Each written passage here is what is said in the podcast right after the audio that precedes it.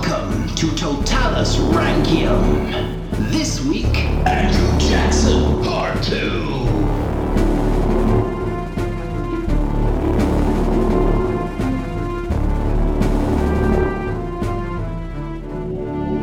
Hello and welcome to American Presidents Totalis Rankium. I am Jamie. And I'm Rob, ranking all of the presidents from Washington to Trump. And this is episode 7.2 Andrew Jackson. Man with the guns. Yes. So we left Jackson on the victory field of New Orleans. We did. We did. He's been waiting there for five weeks for us to continue. So finally. He's not happy. well, I guess we're in the early 1800s, you know, five weeks is nothing. That's true. Things move slowly. His forces, the ragtag army comprising of all sorts of people, such as US citizens, French people, Spanish people, Hola. freed slaves, pirates, just about anyone who could pick up a gun, basically. Yeah. That, that was his army, and they had defeated the might of the British army. Way. Yeah. Impressive stuff. Yeah. Now, we have seen how this victory was enough for the country to convince themselves that they had in fact won the war Yeah. when it was quite clearly a stalemate. Yeah. Yeah. Yeah, but it doesn't matter. They won the last battle, That makes it. so they won the war. Yeah. Can't fault the logic. No. So Jackson becomes a war hero. Oh, good. He'd love that. Oh, uh, he would, he would. But before we continue, let's just have a quick look at Jackson himself, shall we? Yeah. Physically. Ooh. Oh, yeah. Well, he's 'Cause- got no clothes on. We'll put some clothes on him then. Okay. There we Right, go. There we go. Right. Well, a lot of paintings portray Jackson as a, a very tall, upright, forceful man. Bit thin, but stary. But a, hero, a hero's, you know, Yes. taller than average. Yeah, Heroic. exactly. Uh, but in reality, by this time, he was starting to fall apart. Oh, was he? Yeah, well, his left arm was still not working properly after the fight with the Bentons. You Remember, he got shot, Shot. in the arm. Yeah. Hmm. Yeah, in a, in a scuffle by a hotel. yeah, so his, his right arm wasn't quite right. He still struggled to get on a horse. He even struggled to open books on his own, apparently. That's embarrassing. That is embarrassing. Must have been big books, Yeah. heavy books. All those little tiny ones that you can barely, you know, get your Oh, thumbs they into. actually, no, they're really tricky, aren't Yeah. they? Probably small little books then. Yeah. Ones you get in gift shops. Yes. Yes. Yeah. However, at least the arm was on the mend. I mean, it, it wasn't good, but you could see it getting better, albeit slowly. What was paining him more than anything else was his bowels. Ooh. oh, yes. He would complain of going months on end of uh, suffering from bouts of dysentery. Oh, dysentery's horrible. Yeah. I've heard how bad that is. Yeah. It's like diarrhea, but faster and longer, more soupy. Just doesn't stop. Not good, basically. People, people die very quickly from it, just from dehydration. 'cause it- Yes. Literally, it's exactly. like a hose. oh god yeah um, and you're trying to get around commanding men on a horse Ooh, splash, splash zone. yeah not good not good at all so he was suffering from that on top of this uh, he's got two bullets still lodged in him remember both of them giving off slow toxins into his body Has to be lead, so that's not. yeah good. exactly i mean nothing bad enough to kill him um, No. but it's going to be weakening his immune system Is it like that making him- ridiculous Bond film where the villain got a bullet in his head and it's slowly still moving through his head to eventually kills him? Was it a bit like that? it was just like that Slowly moving up his arm through, his, Yeah. through his neck. well remember one of them uh, in the jewel like embedded In the into- jewels. Oh, Oh, in the jaw. Yeah, um, embedded into his chest bone. yeah. Yeah. ooh. Not not nice. No. So yeah, they're still in him, and they're not going to be doing him any good. Yeah, lots of aches, lots of pains. Several decades after his death, apparently a study was conducted on a lock of his hair that they found, like you do, uh, and they discovered that his blood contained lead traces many times higher than what was normal in a human. Yeah. So uh, he's a bit leady. Yeah. Not good. Imagine trying to get through the airport in those little scannery things. It was a nightmare every time he was trying to get home. Yeah. Anything to declare, I've got bullets in me. yeah, you carrying any bullets or uh, firearms? Well, yes. Yeah. Yeah, it was a pain. So, yeah, i- in this day and age, with the medical treatment like it was, it's more than likely that Andrew was in constant pain by this point in his life, leading some historians to speculate that maybe this is why he was uh, quite often very angry. Well, it would put you in a bad mood, wouldn't it? yeah, maybe he was just a bit like House. Oh, with Yeah. a cane. Yeah. Yeah, maybe he was a bit like that. Maybe, though, he was just an angry man. I, well, from everything we've learned about his childhood and growing up, I think he's just an angry man. Yeah, quite possibly. So, anyway, it's in this physical state that Jackson receives word that the war was over. A while later, he and Rachel, who had come down to New Orleans, head back to Nashville. Rachel's his wife. Yes, remember there's a bit of scandal there because uh, he, he ran away with her and she was still married. Yeah. Yeah, that will come back. Anyway, they're heading back home. The whole journey was filled with people cheering his passage, as in him coming Yeah, through yeah, the village. yeah. That's what I assumed. It wasn't the dysentery. Yay! Slow motion, like a hose. oh. I used to see those like sexy adverts with women washing cars getting sprayed with water. It's like that with Just, soldiers just like that. cleaning yeah. their horses, splash, slightly brown turgid water. Mmm. Just like that. That's that was the journey home. It's fine. It, it speeded things up though. Well, yeah, that's true. I get, yeah, that's why he stopped having a white horse as well. Yes, exactly. it was just embarrassing. One thing he did realise on this journey was he, he was quite popular now. Yeah, I mean, obviously, his men had been celebrating him for quite some time, but it became very obvious that the general man and woman in America were now seeing him as a hero. They were coming out to cheer him as he passed. That's good. Yeah. So, him and Rachel, they get home and settle down on their plantation. Jackson planning to retire from public service, like they always do. However, it was not long before he's received a letter from Washington. Oh, he's still alive. No, no, we're, we're still close enough that that's slightly confusing, isn't it? Yeah. Uh, the capital. Oh, all right. Yes, a letter from the new war secretary, a man named Dallas. Dallas. Yeah, Oh. it's a good name, isn't it? It's a good Yeah. American name. Oh, he's got to be wearing a white white suit with a massive hat Yes. and boots. That's, he that's was. Dallas. Yeah. Cigars all the time. Yeah, unfortunately, this is the only point he's in the story, so make the most Oh. of that image. Damn it. he's smoking cigars right now, his letter. Yeah. Um, Dallas was uh, sorry to interrupt Jackson, but there were a couple of things that needed um, clearing up about New Orleans. Just one or two queries. Yeah. You see, Jackson, af- after the battle, I mean, there's this rumour, and I'm, I'm sure it's nothing, but we just want it cleared up. Yeah, there's there's this rumour that you refused to release the city from martial law. And okay, fair enough, you hadn't received official word yet that the war was over, so maybe that's sensible. But then there's also a rumour that um, those in charge of the city ordered you to lift the martial law, and in fact, a judge of the United States of America ordered you to lift martial law, and um, you exiled that judge, just chucked him out the city. Uh, it's it's just a bit dodgy.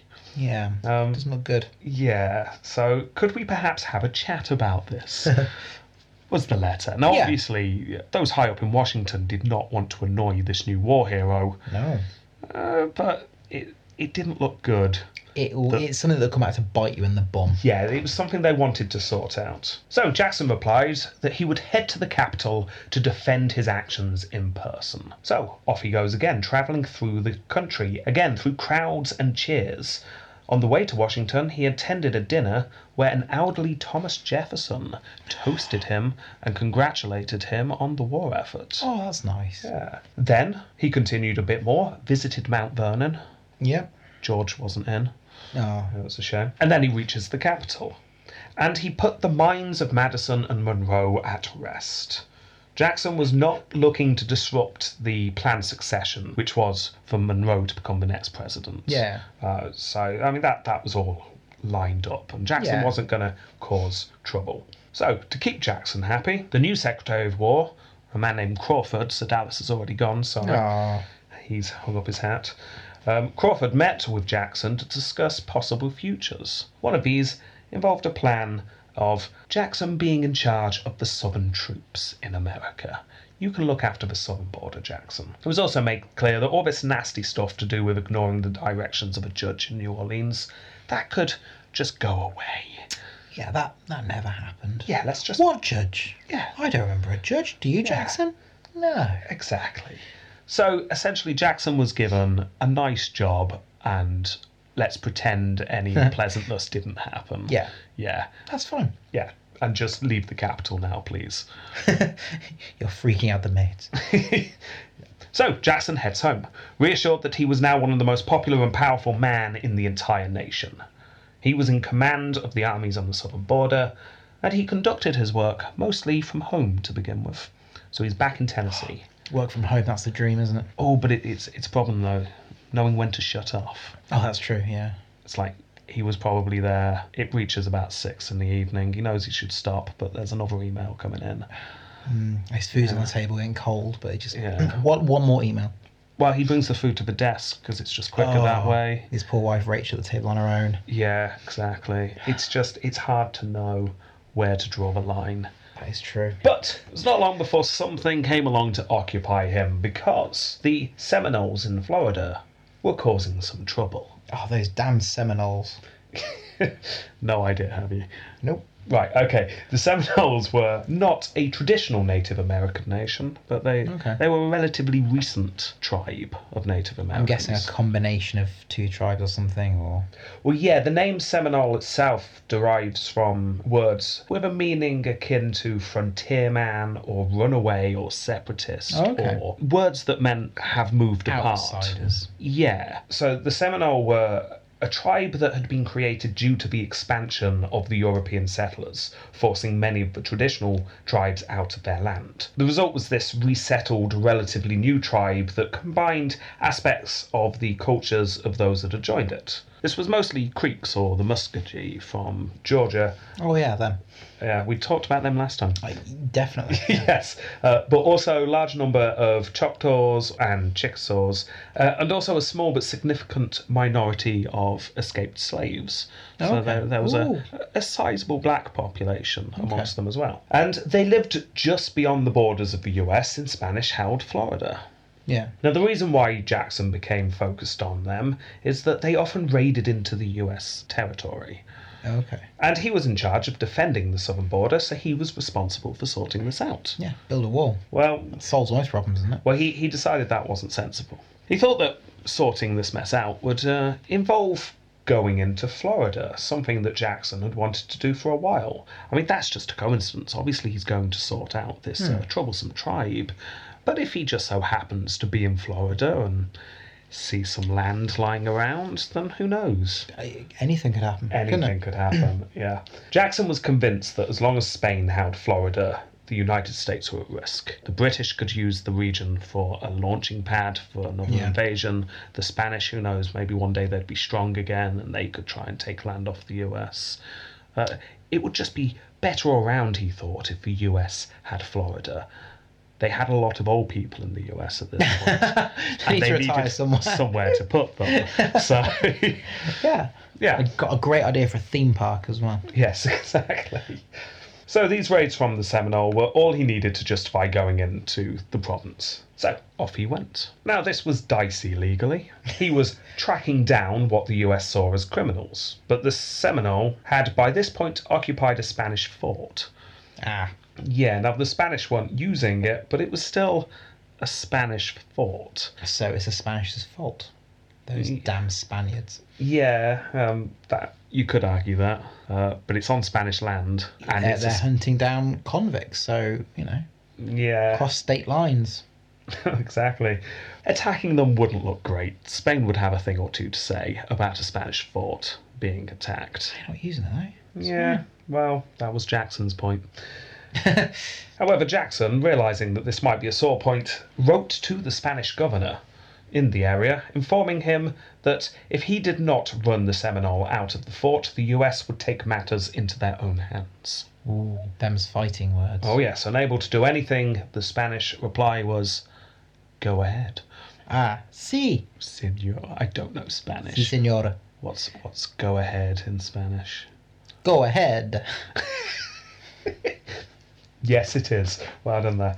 So plans in his head were made. However, these plans to take the fort were delayed because Washington realized a couple of things collectively, Yeah. all at once. One, the country was broke.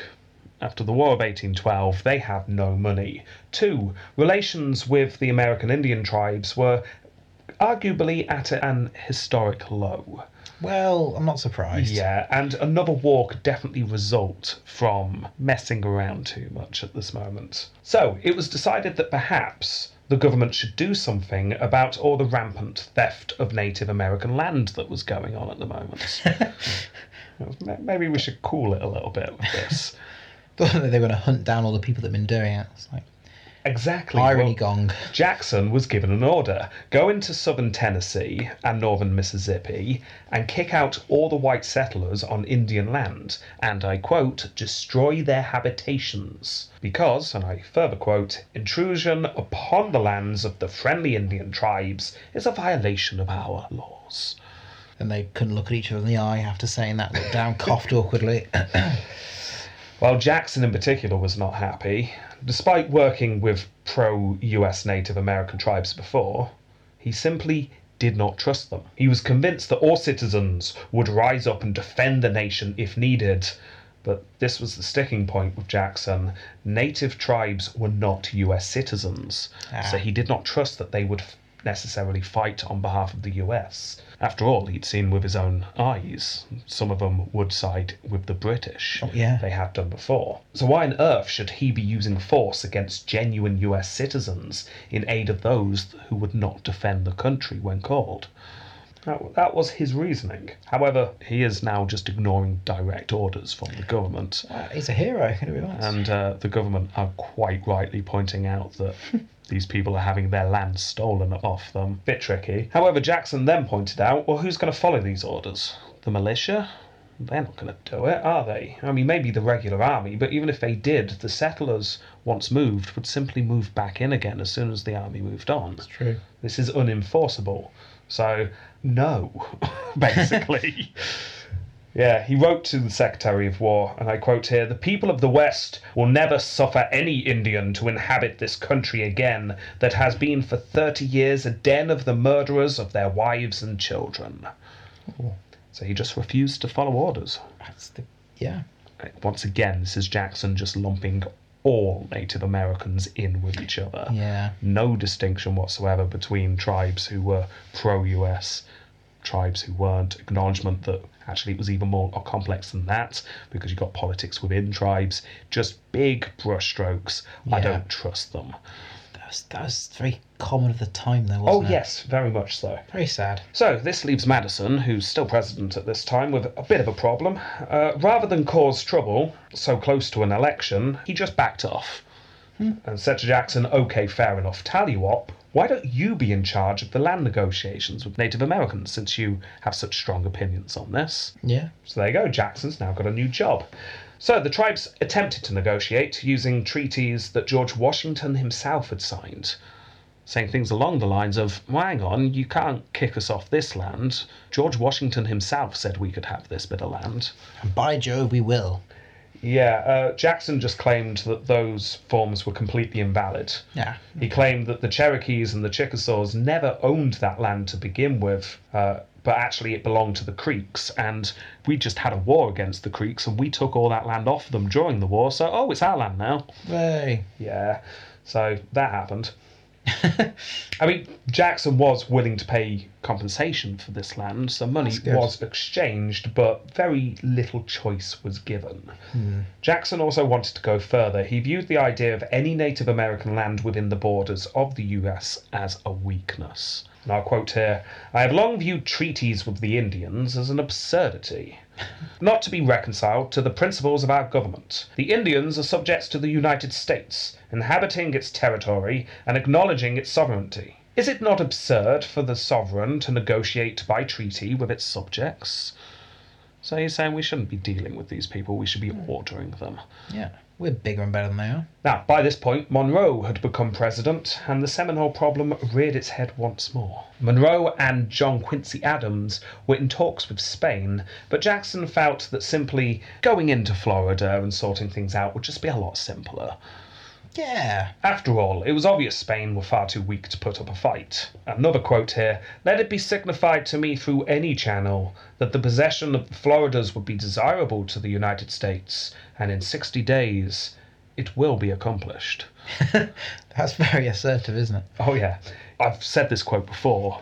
Yeah. uh, in Monroe's episode, I believe. Uh, th- this is where it's um, it's a bit dubious who knew what exactly. It's a, Yeah. an early example of executive deniability. Oh, okay. Yeah. Depending which history book you read, Calhoun, the Scary guy. scary guy who's now the Secretary of War, so we're on to a third one now, uh, and Monroe had different levels of knowledge of what Jackson was about to do.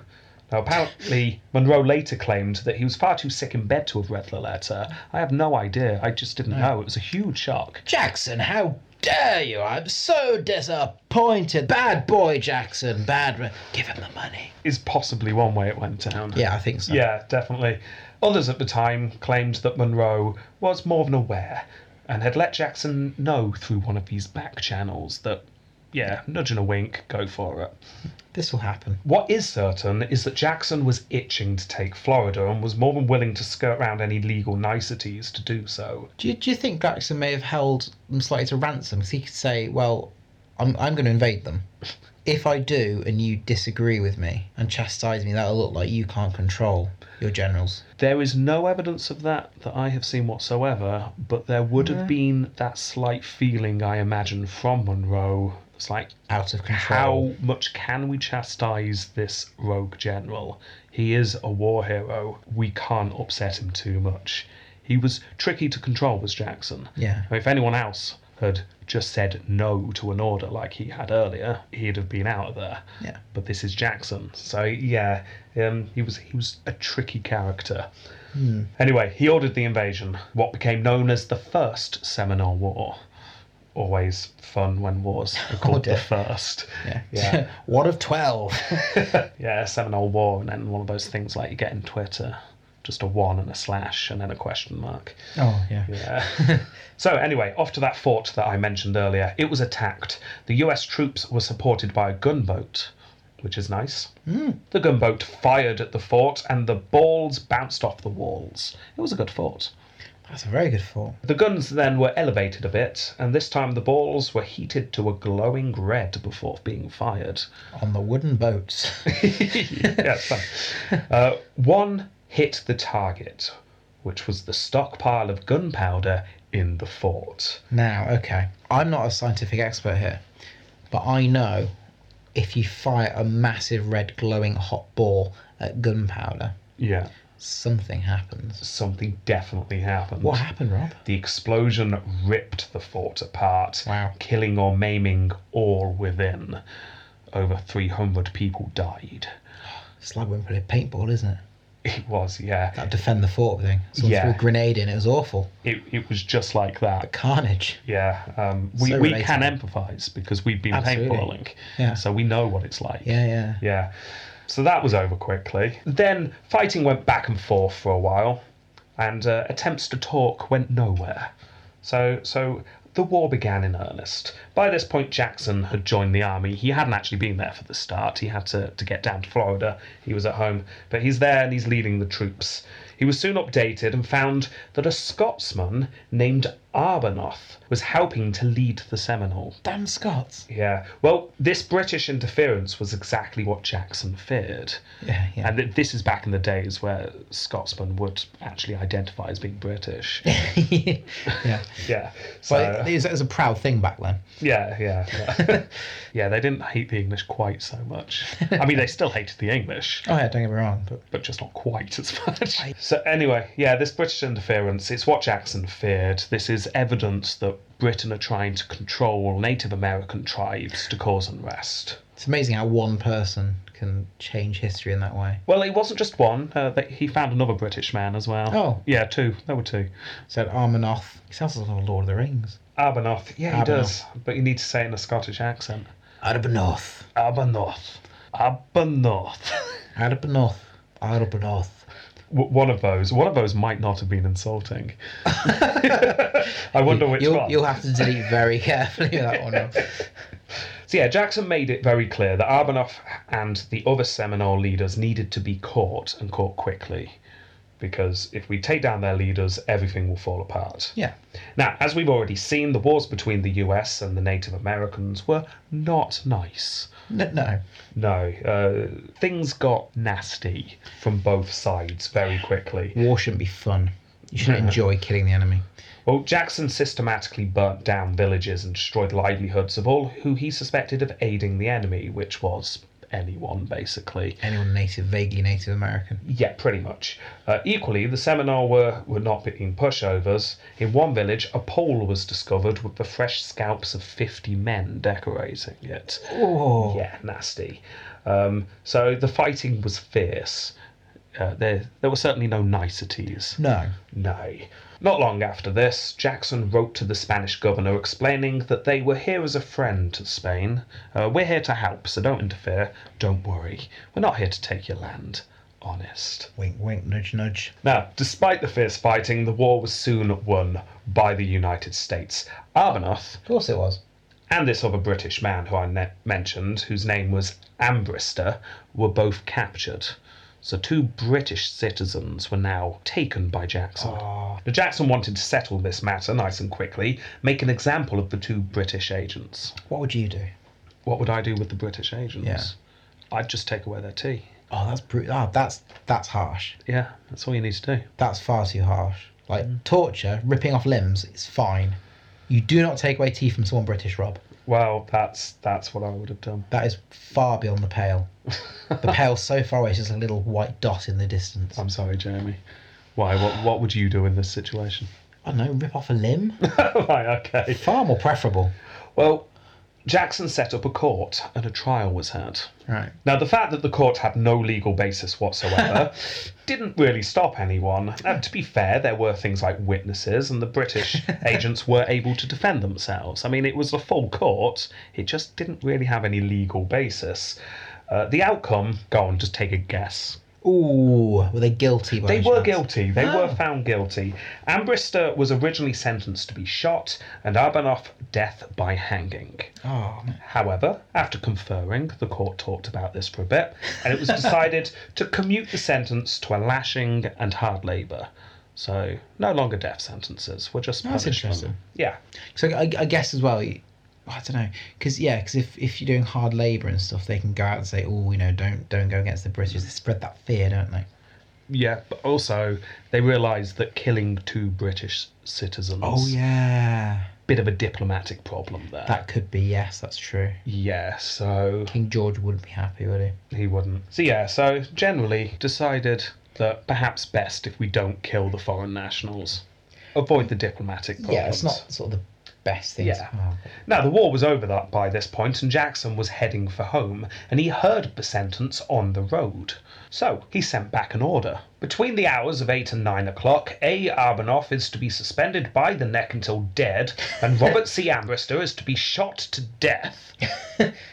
right back, not shot to pain. No, to death. Yeah, right in the Jackson death. was not happy that the court had gone for the soft option and made it very clear that both needed to die. That's nice. Yeah, so the this creation of a legally dubious court and then his complete disregard to their conclusions uh, will come back to haunt him slightly when he runs for president. Yeah. Yeah. Anyway, Jackson was starting to form enemies in the capital. Some were seriously worried that he had the makings of a military dictator. Yeah, he's quite. He's not following orders. No. He's doing what he wants, Yeah. and he has a huge support in the army. bit like Mussolini. Yeah, a bit like Caesar. Who? Oh, some Roman guy. All right. Yeah. Now, Jackson may have defeated the Seminole, but he didn't actually stop there, and he was soon holding Spanish towns in the name of defense. yeah. Yeah. It's easier to defend America if we have this Spanish town. Yeah, makes makes sense. Yeah. We're most defending you. yeah, most of Monroe's cabinet denounced Jackson's actions as completely reckless, as did a large number in the House and the Senate. Henry Clay, in particular, proclaimed, and I quote here Greece had her Alexander, Rome had Caesar. Quick high five. Yay. England her Cromwell, France her Bonaparte. If we would escape the rock on which they split, we must avoid their errors. Yeah, We don't want a Jackson. yeah, exactly. So guys, whatever we do, high p- hands in the middle, like hands on top, palms on top, right. Make a pact here. Jackson must never get into a position of power in this country. You with me, guys? Yeah. Woo. Yeah. Okay. That's must pre- never be present. Something like that. pretty much what happened, yeah, Yeah. With, with a group of them. Yeah. Now, as we've seen, John Quincy was the only man who really supported Jackson at this time, Yeah. mainly because he opposed those who were denouncing the general. It was all politics. Yeah. As we saw last time, Florida was eventually handed over to the US after negotiations. Meanwhile, Jackson was back home and in poor health once again. He seemed, when on campaign, to perk up a bit, but as soon as the fighting stopped, he seemed to fall apart slightly. he wrote, My health is gone. My hands shake from debility. I cannot write with facility. Oh, he's, he's an adrenaline junkie, isn't he? Yeah, yeah, quite quite possibly. He needs needs his fix. Yeah. Yeah. But despite his health problems, he was still very much a large figure in the US and one that Monroe wanted to keep happy. So he se- was selected to go and accept the surrender of Florida to the United States. Way. Yeah. It's good. However, due to a disagreement over paperwork, Jackson had the Spanish governor arrested. yeah, this caused another diplomatic headache for the president. Yeah. Still, all this is sorted out, and Jackson turns his attentions to national politics. He turned down the offer to become the governor of Tennessee, but he was happy to be put forth as a nominee for the President of the United States in 1822. Now, the recent financial crash in 1819 had left people a bit, bit worried and uh, distrusting banks. Hmm. Yeah. Tends to happen, doesn't it? Yeah, Jackson was by this point very vocal on his opinions on banks and kind of ran with this message for a while. So he was building up his popularity as an anti establishment, anti bank, anti elite voice. Yeah, you're a banker. Well, I've got a rhyming word for that. Horrible anchors. Yeah. Yeah. Massive anchors. Now remember, this was during Monroe's presidency, and the US had a one party system at this point. Yeah. But the Republicans were starting to fracture. To simplify, you had the pro industry North Right. against the slave economy South. Yeah. But on top of this, just to complicate everything, you had the established aristocracy East and the struggling frontier West. And all these spheres overlapped, and people are also very complex and would support things even though they weren't in that area. So Yeah. it, it was just a bit messy. It's a complex political landscape that's starting to build. Jackson was emerging as a, a grassroots leader, Jeffersonian Republican. Right. Going back to the, the ideals. Good old day. Yeah. Where everyone died of scurvy. That this movement was starting to be known as the Democrats and would eventually become the Democrat Party. He was one of the Democrats. Jackson, yes, yes. Wow. The first Democrat president he Oh, will wow. become. Yes. Spoiler. Yes. Now, apart from disliking the banks, Jackson was seen as an antidote to all the corruption in Washington. He was an honest man, a straight shooter, not a politician. Maybe that's what we need in Washington. Now, to begin with, no one took his nomination seriously. No. That he was a mere soldier. Yes, he was popular, but he wasn't educated. Uh, So, It so he's was- running for president, and people sort of laughed at him, thinking, "Ah, it'll never happen." sort of yeah, thing. es- especially those in a position of power. They Yeah. underestimated the popularity that this man could get. Uh-huh. yeah, th- those that underestimated him soon realized that actually he had a a swell of support under him, especially now that a lot of states, all but three in fact, had removed land ownership restrictions from who could vote. So uh, the potential voter numbers had increased significantly, and those that could vote were just the normal people, not not the landed elite. So That's gonna massively add to you, yeah, that's going to shift things. especially if you're a war hero. Yeah. Now, despite the swell of support, outwardly Jackson portrayed himself as just like George Washington did and John Quincy Adams did, and modelled himself on a Roman politician. He did not want the job, but he would serve if the people needed him to. Nice. Inwardly, however, this increasingly became an, an obsession to become the president.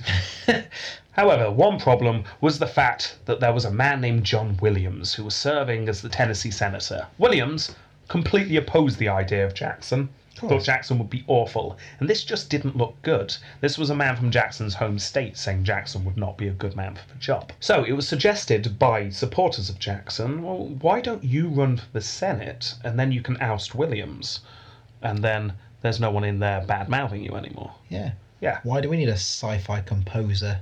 yeah, we, we don't. So in you go. So the plan was completely successful. No. Yeah, Brilliant. John Williams was voted out and just went away to go and compose music. Oh, sadly playing is I don't know. Schindler's List. Oh, oh that's what you Yeah. got with it. Yeah. Yeah. Oh. Now, of course, the disadvantage of this is Jackson now was a senator. He'd been portraying himself as an outsider. Ooh. He's not a dirty politician. No. He, he's an honest man. Well, now he's a politician who had to actually vote on things so people could say, well, you voted for this and you didn't vote for that, but you said this. Hmm. He could be scrutinized a lot easier now. That's true. You got you got to you've got to back up your actions, haven't you? A lot more. You're accountable. Yes, exactly. Uh, which kind of went against the whole election plan that Yeah. he he had. The idea was to stay above the fighting between the politicians and appear more stately, Hmm. become a second Washington. Could you just not vote on anything? Just abstain. Then you look weak, though, don't you? If you do it in a loud enough voice. no, seriously. I refuse to vote for Yes. anything. Yeah, no, I'm sure that would you'd get your followers. People are idiots. You never know, maybe it would work. now, it had been almost exactly 25 years since he had last been a senator. Remember, he was a Wow. senator when he was quite young Yeah, yeah. for a brief period of time and he hated it. Uh, and he hated it now as well. oh, good. Yeah, he disliked the pontification of Washington. Uh, he liked less his separation from Rachel. He wrote, Should Providence once more permit us to meet, I am solemnly resolved, with the permission of heaven, never to separate or be separated from you in this world again. Oh, Yeah, isn't that nice? He Yeah, they- misses Rachel. then they've both committed joint suicide No, no, together forever. No. no, not Alright. quite. It's not that happy. Oh dear. Now, during this time, John Quincy Adams held his massive party in honor of Jackson. You remember that from his episode? Oh, yeah, yeah. Yeah. So that Right. big party happens, uh, despite the two lining up to oppose each other in the election. As we saw, John Quincy was trying to get Jackson on board with him. It just Yeah. doesn't work. No. Yeah, it did very little to change Jackson's mind about running. Now, we won't go into detail about the election as we've already looked at it in John Quincy's a- Yeah. episode, but a reminder here Jackson won 154,000 votes, to John Quincy's 109. Jackson, runaway winner. yeah. But he had no clear electoral college victory, so the decision goes to the House. Then Henry Clay made his deal with John Quincy I'll become the Secretary of State in return for my support, and due to this, John Quincy took the job. Now, despite an outward appearance of calm, when Jackson turned up to a celebratory dinner party and shook John Quincy's hand, I remember that. yeah, uh, Jackson was furious. Oh yeah. But what he saw was a complete corruption of democracy, Do you think the handshake was quite firm? crushing, Yeah. rotating of knuckles. Oh yeah. Yeah, that's what Al- almost happened there. five minutes as well. Yeah, yeah. I mean, J- if there was one thing Jackson believed in, it was that democracy was the power of the people, Yeah.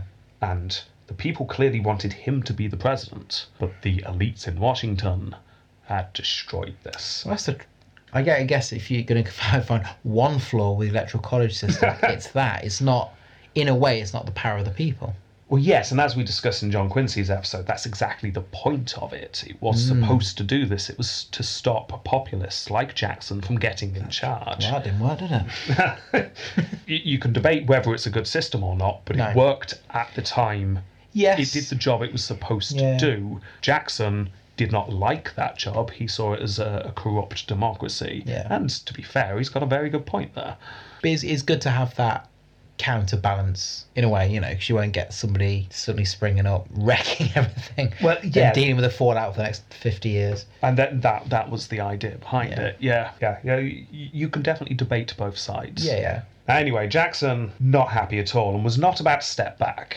He's going to be president, damn it. So he started his campaign for the next election almost immediately. he quit the Senate and returned home to plan. He hated being a senator, so he just stopped doing that. Yeah, screw this. Now, there was an early blow when uh, it soon circulated that none other than a very aging Thomas Jefferson had said that Jackson's popularity was evidence that the Republic would not last much longer. I think he's onto something. Yeah, I, that, it just it doesn't sound good when one of the founding fathers said, "You are the death knell of our country." It's not ringing praise. Let's put it that way. Yeah, it, it's it's hard to spin. Yeah, yeah. you wouldn't put on a Jackson T-shirt, would you? No. but this was just the start. Jackson had made many enemies who seriously did not want to see him as president. That bunch who did the uh, the secret pact. Yeah. With their hands in the middle, and they were wasting no time in pulling Jackson's name through the muck, which, to be fair, wasn't too hard to do. No, that I bet they looked at themselves and, and, and just said, "This is going to be too easy. Yeah, I mean, There's so many bad things he's done. There's no way he become president." Pretty much, yeah. Yeah, there may have been some embellishments, but there were few outright lies.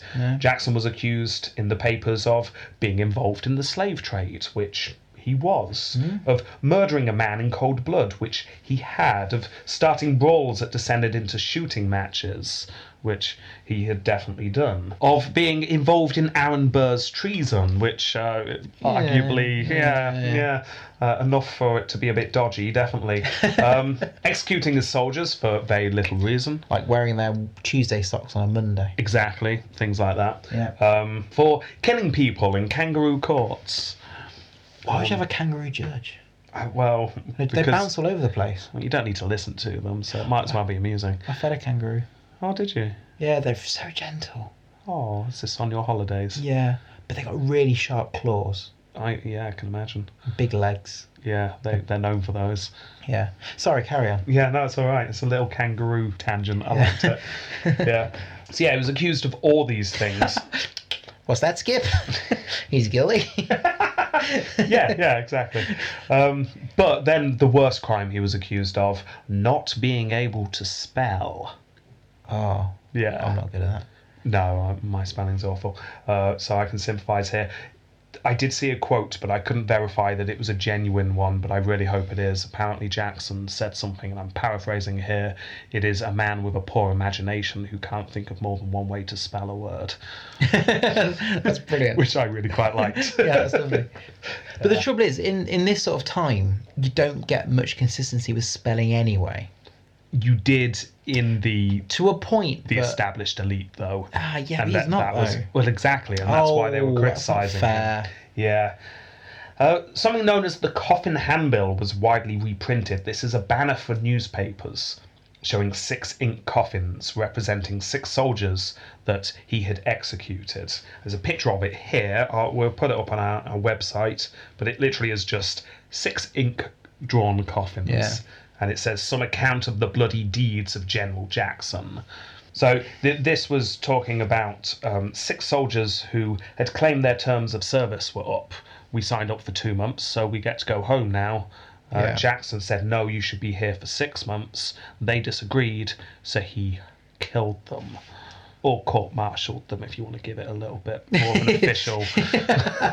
but they ended up dead one way or another. Yeah, yeah. Uh, it was seen as a little bit harsh. Yeah. Yeah.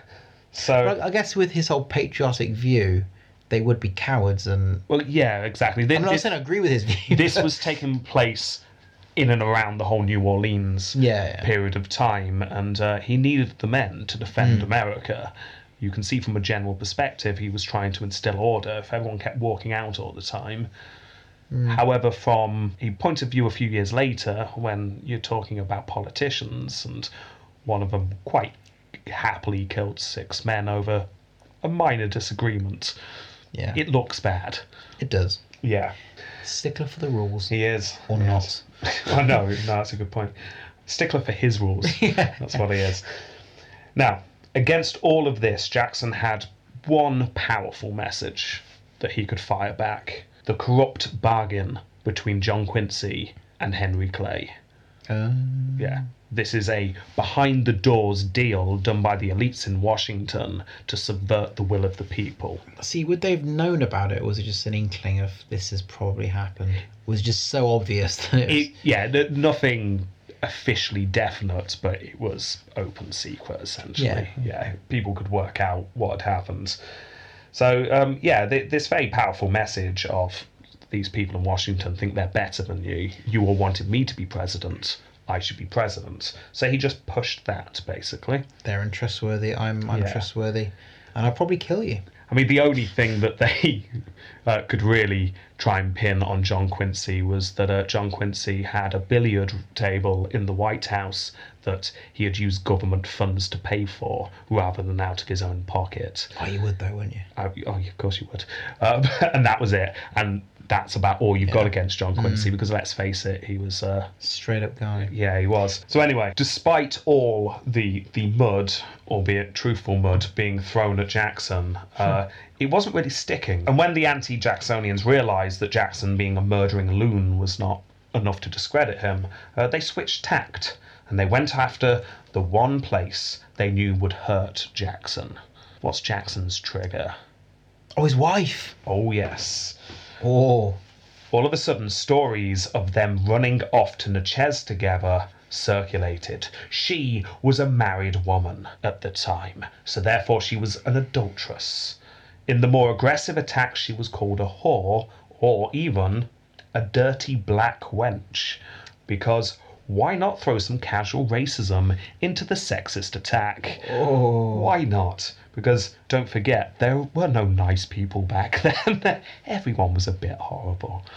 I can imagine though the, the people trying to print that. I say, we need you to put this on a on a on a big poster for me, please. And the, the guy gets it at the poster factory or the shop and is like, I know Jackson. There's no way I'm publishing this. oh no no no no no no too far well jackson was beyond furious I can he was already furious yeah, that's just his general state. yeah i mean the the anger chart that he kept on his wall just to keep an eye on how angry he was because sometimes he was so angry he couldn't figure it out he, he had to draw an extra bit on top Oh. yeah So his lovely manicured poster, and then right at the top, a little pencil drawing yeah exactly with a really angry face that's Yeah. yeah. hand drawn.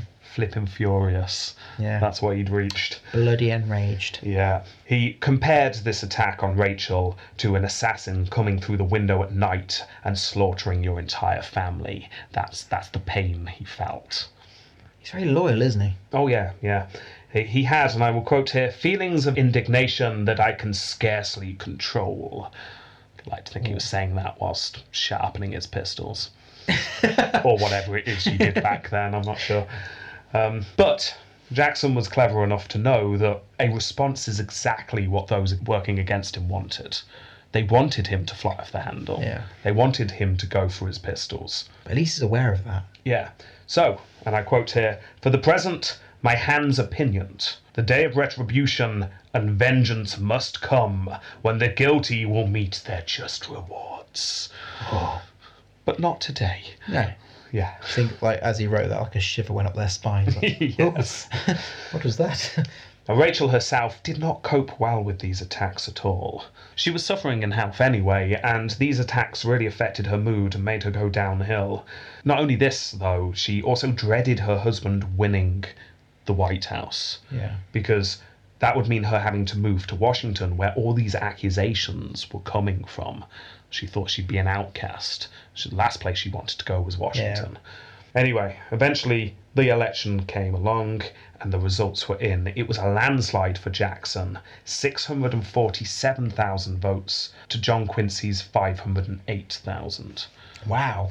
Notice the huge increase in voters there Yeah. yeah, by hundreds of thousands. This is because we're starting to see uh, far more voters because these Hmm. land restrictions are being taken out. So this is by far the most democratic election the US have had so far. Wow. I mean, you still had to be white and male, obviously. Of course, yeah. Obviously. And wealthy Uh, enough. yeah, but but still, that's a Yeah. lot more than we've had before. Yeah, so that was the popular vote. The electoral college victory was even bigger, 178 to 83 in Jackson's favour. Wow. Huge victory. However, there was one twist before Jackson headed to the White House. Rachel, who as I said was struggling with her health, suddenly died of a heart attack. Oh no. Yeah, literally just before he was let due to leave for Washington. Now, despite being bled for three days straight, the doctor could do nothing to save her. Oh God. The medication. Yeah. Sorry, Jackson. We found a cause of death. It's lack of blood. we bled it for eight days, but nothing. nothing worked.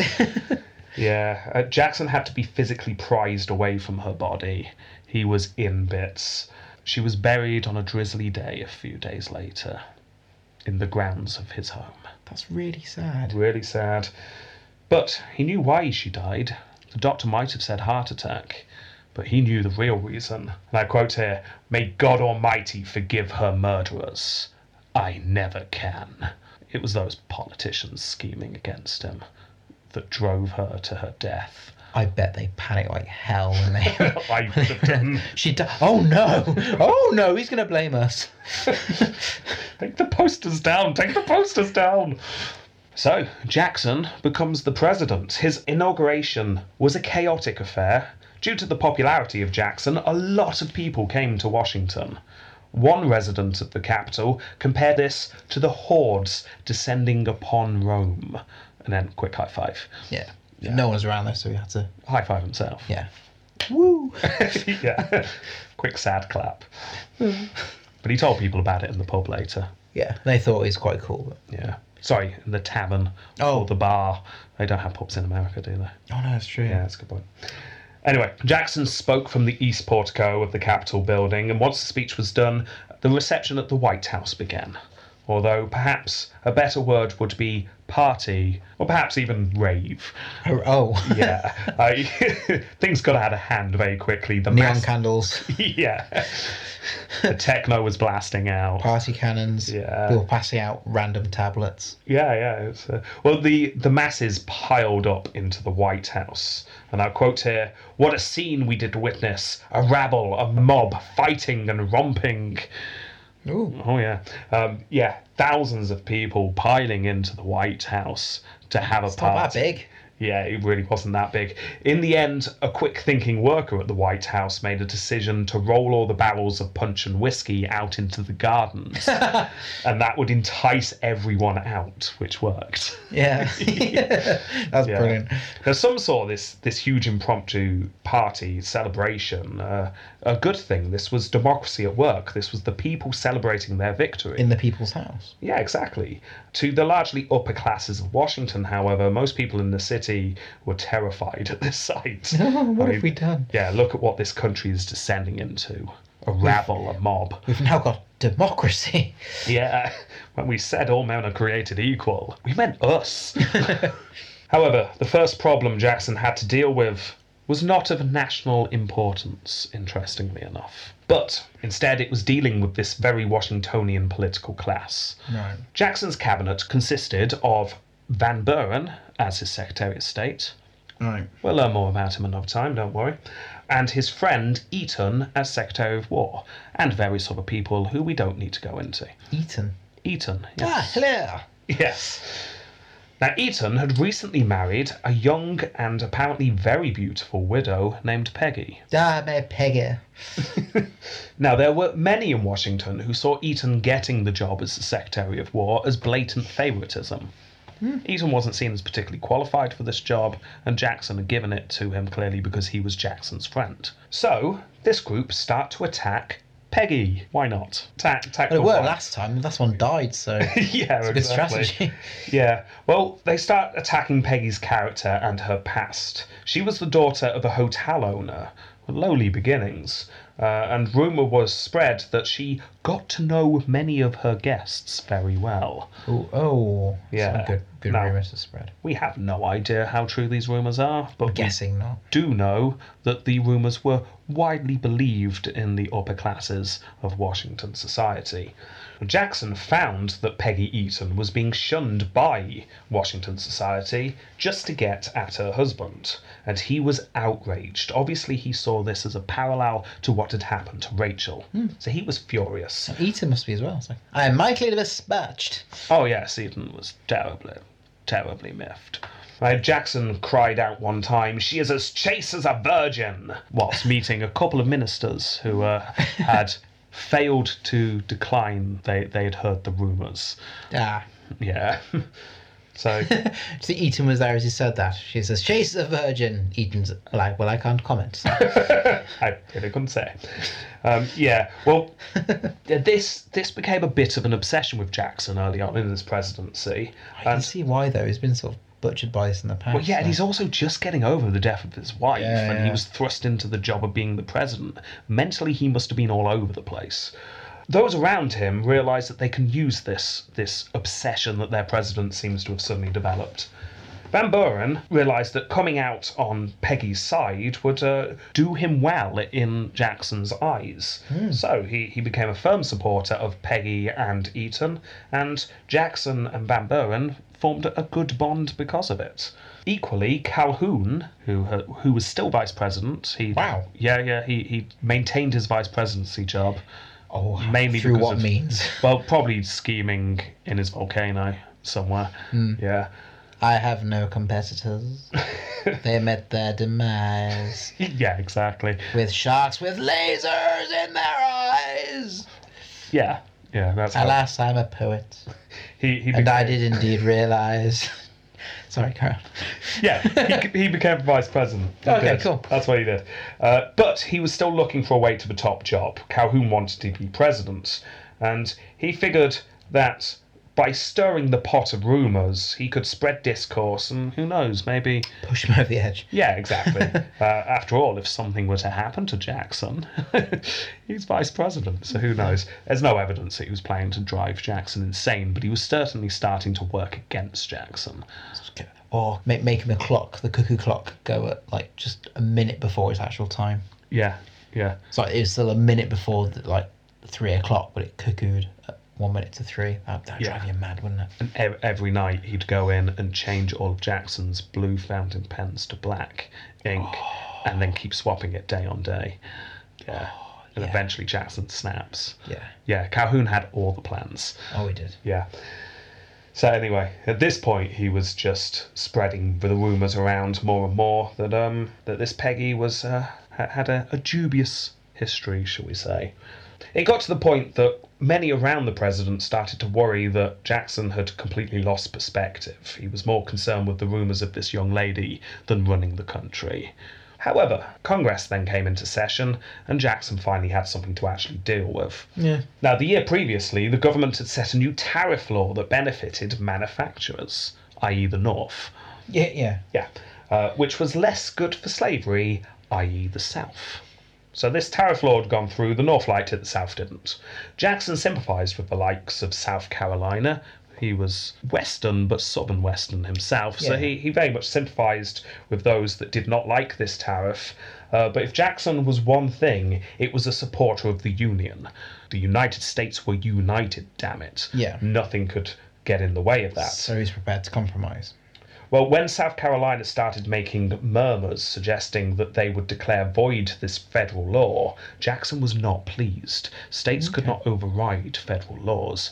There was a union, damn it. States can't do whatever they want. Jackson then found out that it was none other than Vice President Calhoun who was spearheading this resistance to the new law to the tariffs in South Carolina. Calhoun was putting forth an argument that states should have veto power lest the federal government succumb to tyranny. Why should the South suffer to line the pockets of rich merchants in the North? Was his argument. Uh, You have got the idea of unionship then. Oh, yeah, exactly. So things came to a personal head between Calhoun and Jackson during a celebration dinner for Jefferson's birthday. Oh, what happened? But this was a really big deal at the time. You need to remember this. I try and build up the story as much as I can, but I don't think it's going to excite you as much as as it perhaps excited people at the time. Okay, no, that's I'm going to okay. warn you now: no one draws a pistol. Oh, I'm not interested. go on, go for it. Well, in this celebration, it was tradition for many of the leading politicians at the time to stand up and deliver a toast. Yeah. A short two or three sentences. That's all you had to say. Cheers, clink glasses, drink. Yeah, like a, like a wedding, Exactly. less boring. Yeah, small little toast. Now, it was common knowledge by this point that these two men despised each other. Their relationship had gone down the toilet. They get like throwing bits of food at each other on the table. Yeah, exactly. Yeah. So everyone was dying to know what they would say in their toast. Would they have a little dig at each other? People were wondering. Now, Jackson had actually written three toasts and then got a friend to help choose which one to use. and uh, they decided together. Th- This was a big deal. They, they Yeah. were putting real thought into it. Well, so you can't swear, so we get rid of that one. No, you can't get your pistols out. No. Yeah, no, no, this is less of a toast and more of an It's actual physical assault, sir. uh, yeah. It just says Pudge Calhoun again and again and again. Yeah, so yeah, they they decide upon a toast. The dinner party started. The toasts began. Jackson was first. He stood up, and all waited with bated breath to hear what he would say. Would he use this moment to dress down his own vice president? And here was his toast, and I quote I'm ready for this. built this up far too much. he said, To the Union, it must be preserved. And then he sat down. No, that's quite good. That's Yeah, quite... it's short, to the point. And it is a stick. It is a dig. Yeah. It's, no, the Union above everything. Yeah. It's a dig at Calhoun's philosophy. and I like to think politics, he said it staring directly at Calhoun. Sharpening his pistols. yeah. Yeah. Pencil sharpener. yeah. So, I mean, everyone saw it as the rebuke that it was. Yeah. Calhoun was next. And you can judge who, who had the better one. The Union, next to our liberty, the most dear. May we all remember that it can only be preserved by respecting the rights of the states. Ah, Jackson was far cooler. Yeah, Jackson's short to the point. Calhoun bit bit waffly. Yeah, but uh, we're. Yeah, it's like yeah, the union's important, but it's only important if we respect states and their rights. then it's not- Well, it's not like, a yeah. union then, is it? Y- You can't like in a democracy, right? You elect somebody, and not everyone's going to agree with that, but you go along with it because that's the decision the majority have made. You just know that people for the rest of the dinner party were having conversations exactly like that. that Oh you're yeah, having. oh yeah, yeah, yeah, yeah. But when you think about it, Yeah, yeah. and it got really deep after the sixth bottle of wine. oh yeah, then, then, what what what is union anyway? Like, You you, and I and an onion, whoa, dude. what's in this wine? I'm hearing colours. so anyway, th- this settled matters after this dinner party in Jackson's mind. Calhoun had to go. yeah, Yeah, as did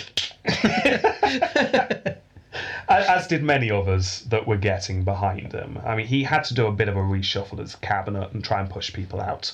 Jackson wrote to a friend saying that there were those in his government who thought that Jackson was too politically weak to shake things up.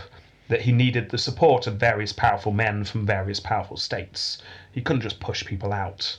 Jackson finished this letter, and I quote, How little they know me. that is very true. It's always an air of of violence and menace with yeah, Jackson, isn't it there? really is. Anyway, Jackson completely stripped his cabinet of everyone, in- including his loyalists. That's how he got away with it. People loyal to him, he got rid of first. Ah. That's very So clever. then people against him couldn't stand up and saying you're just trying to get rid of people who Oh, That's don't. very clever. Yeah, no, it was, a, it was a, a clever move by him. So he manages to strip his cabinet and eventually rebuild it in a way he was slightly more happy with. He then turned his attention to the Native Americans and the ongoing problem of who lived where exactly. Now, we don't have time to go through all the misery that is the build up to the Trail of Tears and then the Trail of Tears itself, but um, Oh, that sounds sad. yeah, no, I'm going to warn you, it just get a bit grim in this bit, uh, but it happens. So let's see what happened. And this this is a summary. You can obviously find podcasts that go into this in more detail. A- As we've seen, Jackson believed that for the Union to be safe, the Native Americans needed to fully integrate completely or leave. It was that simple in his mind. And since he didn't really feel like any Native American nation had really integrated properly yet, um, Yeah. that left one option. Ah, Yeah.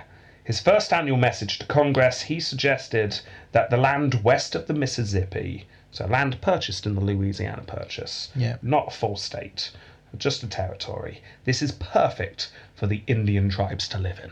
so just getting random people who'd never lived with each other and shove them in one small space. It's a large area. They could go and live in different areas, he said. It'd be fine. Yeah. It'll be fine. So, in May 1830, the Indian Removal Act was passed into law. Now, this essentially meant that the government could buy the Native American land in return for land in the West, but they could use force to do it. yeah. Now, specifically, the law was aimed at who were known as the Five Civilized Tribes. Uh, these five tribes were the Cherokee, the Choctaw, the Muskogee, or the Creeks, the Chickasaw, and the Seminole.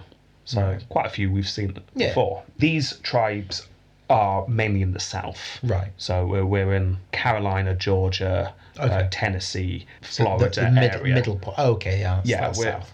okay. Your definition of South. Yeah. So yeah, that, that's roughly where we're looking at. Now, these tribes were given a choice. You can stay, of course you can stay. Uh, No one's forcing you to do anything.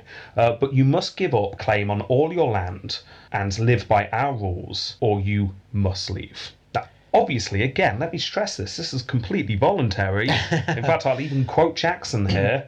It would be as cruel and as unjust to compel the Aboriginals to abandon the graves of their fathers and seek a home in a distant land. So it'd be awful. Yeah. Awful to force them to do it. You can imagine doing something like that. However, if they did not give up their land and their customs and all their laws, then they had to leave anyway. Yeah. Yeah. Many chiefs were bribed to help the decision go the right way. The Chickasaws and the Choctaws agreed to move quite quickly. The Seminoles and the Greeks did not, resulting in several years of fighting and many, many deaths. The Cherokee tried a different tact and sued the US government. Oh, that's clever. Yeah. no one saw Oh, it's an that American coming. court, though, isn't it? Yeah. Well, actually, it goes all the way up to the Supreme Court, and eventually it ruled that Georgia could not just rush in and take all the Indian land. It didn't matter how much gold was suddenly suspected to be under it. Which, oh yeah, did I mention that? Yeah. Turned out there was a lot of gold in something. Ah, That had okay. nothing to do with anything, though. No, of course No. not. No. No, nothing. to do national with anything. pride. Unfortunately, though, despite winning in the courts, uh, the realities of the day just won over. Despite the ruling, there was just no appetite to enforce this ruling by the majority of white of the white population in Georgia. So uh, So, so just like um, guys walking into Georgia with their panning equipment and their axes and stuff. It's like, ah, ah, yeah, yeah, we'll, we'll we'll we'll respect the court's decision. yeah, Jackson himself. I mean, it's uh, it, it's quite likely he never said this, but it is a famous quote attributed to him, where it says, "John Marshall, the the man ruling in the court, John Marshall has made his law. Now let him enforce it."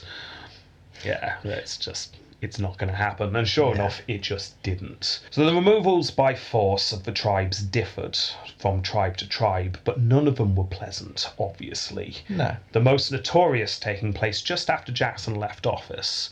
So we're, we're jumping ahead slightly here, but since it was Jackson that put, put it all in motion, we're going to It's his include fault. it in this episode. Absolutely. Even though it happens at the start of Van Buren's uh, presidency. Spoiler. Spoiler. Yeah. So this is the plan from the government to move the Cherokees west. And we'll just have a quick look at this one. Right. The plan was to give the Cherokee two years to move and start by helping those who voluntarily chose to move. So, volunteers, put your hands up, we'll help you move, and then hopefully others will move along. To the utter shock of the US generals involved, weren't many volunteers. No. No, there really weren't one. Efforts to bribe various leaders also didn't work very well. The Cherokee, for some reason, wanted to stay. So it wasn't going well, and several months were wasted where not much was achieved. Eventually, however, the dam of pressure burst, and some agreed to move. Approximately 10,000 start making their way west voluntarily. Obviously, this is not all the Cherokee No. many, many more refuse to s- leave. So the forced removal begins. Men and women and children were forced from their homes at gunpoint and rounded up into concentration camps. Yeah. Some US soldiers were naturally horrified by the actions of their own government. And I quote here Future generations will read and condemn the act, and I do hope posterity will remember that private soldiers like myself, and like the four Cherokee who were forced by General Scott to shoot an Indian chief and his children, had to execute the orders of our superiors. We had no choice in the matter. I was just following orders.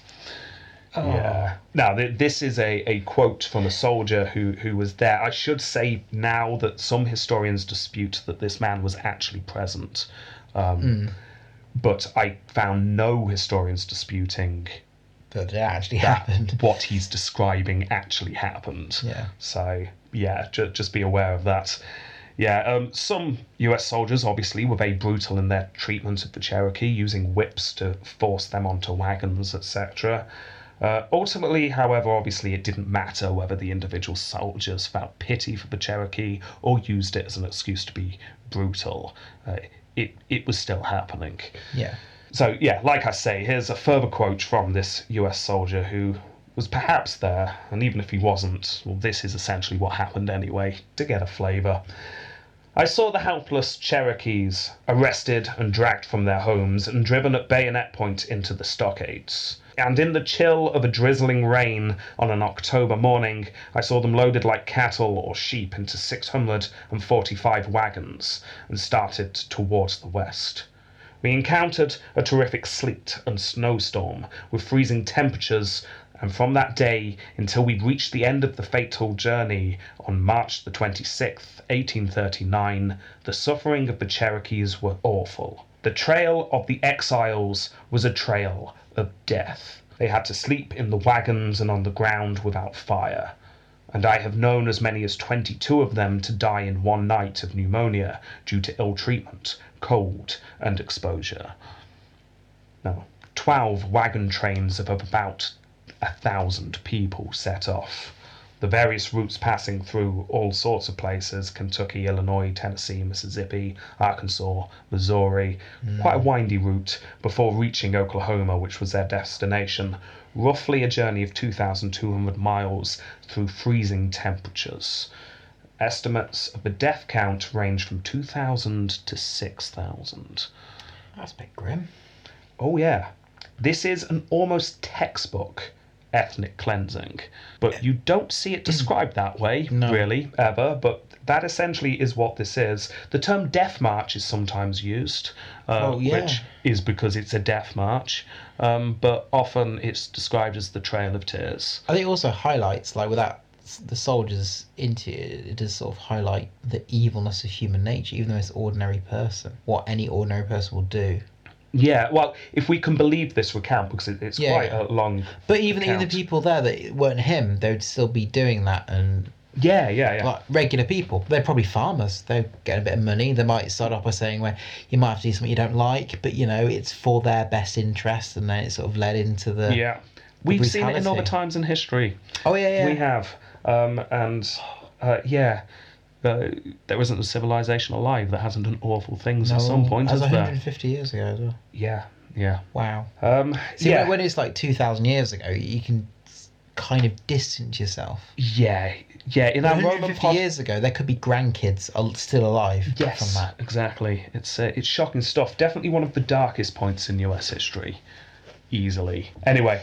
We jumped ahead slightly there. Uh, we've gone That's into okay. Van Buren's, but I think it was important to get a picture that this this was Jackson that pushed this through, so it's going in his episode. Anyway, let's let's get back to politics, shall we? Yeah. Yeah. Lighten the mood slightly. So Jackson was still dealing with Calhoun and his his crazy hair, and his attempt to get South Carolina to nullify those tariffs. So that's still going on in the background. Calhoun was no longer vice president. He quit, so he was now allowed a voice of dissent. Yeah. Jackson had a solution how to deal with this problem. He introduced what was known as the Force Bill. That sounds fun. Yeah, especially coming from Jackson. Essentially, it allowed the federal government to use force to enforce the tariff. Okay. Like bailiffs, basically. Yeah, you know the kind of thing that the British used to do that the Americans Yeah. got really annoyed about. Yeah. That kind of thing, yeah. Gong. Gong. Yeah. Good old irony gong. There was an outcry by many that this was despotism, that this isn't how things are done in our republic. No, but he's elected. It's democratic. Well, exactly. Uh, fortunately, though, this escalation was stopped when a compromise bill was passed, but many were left with a distinct impression that Jackson was taking a bit too much power for himself. And he always smiles when he signs them. And why does he sharpen his pistols? it makes no sense, but I'm scared.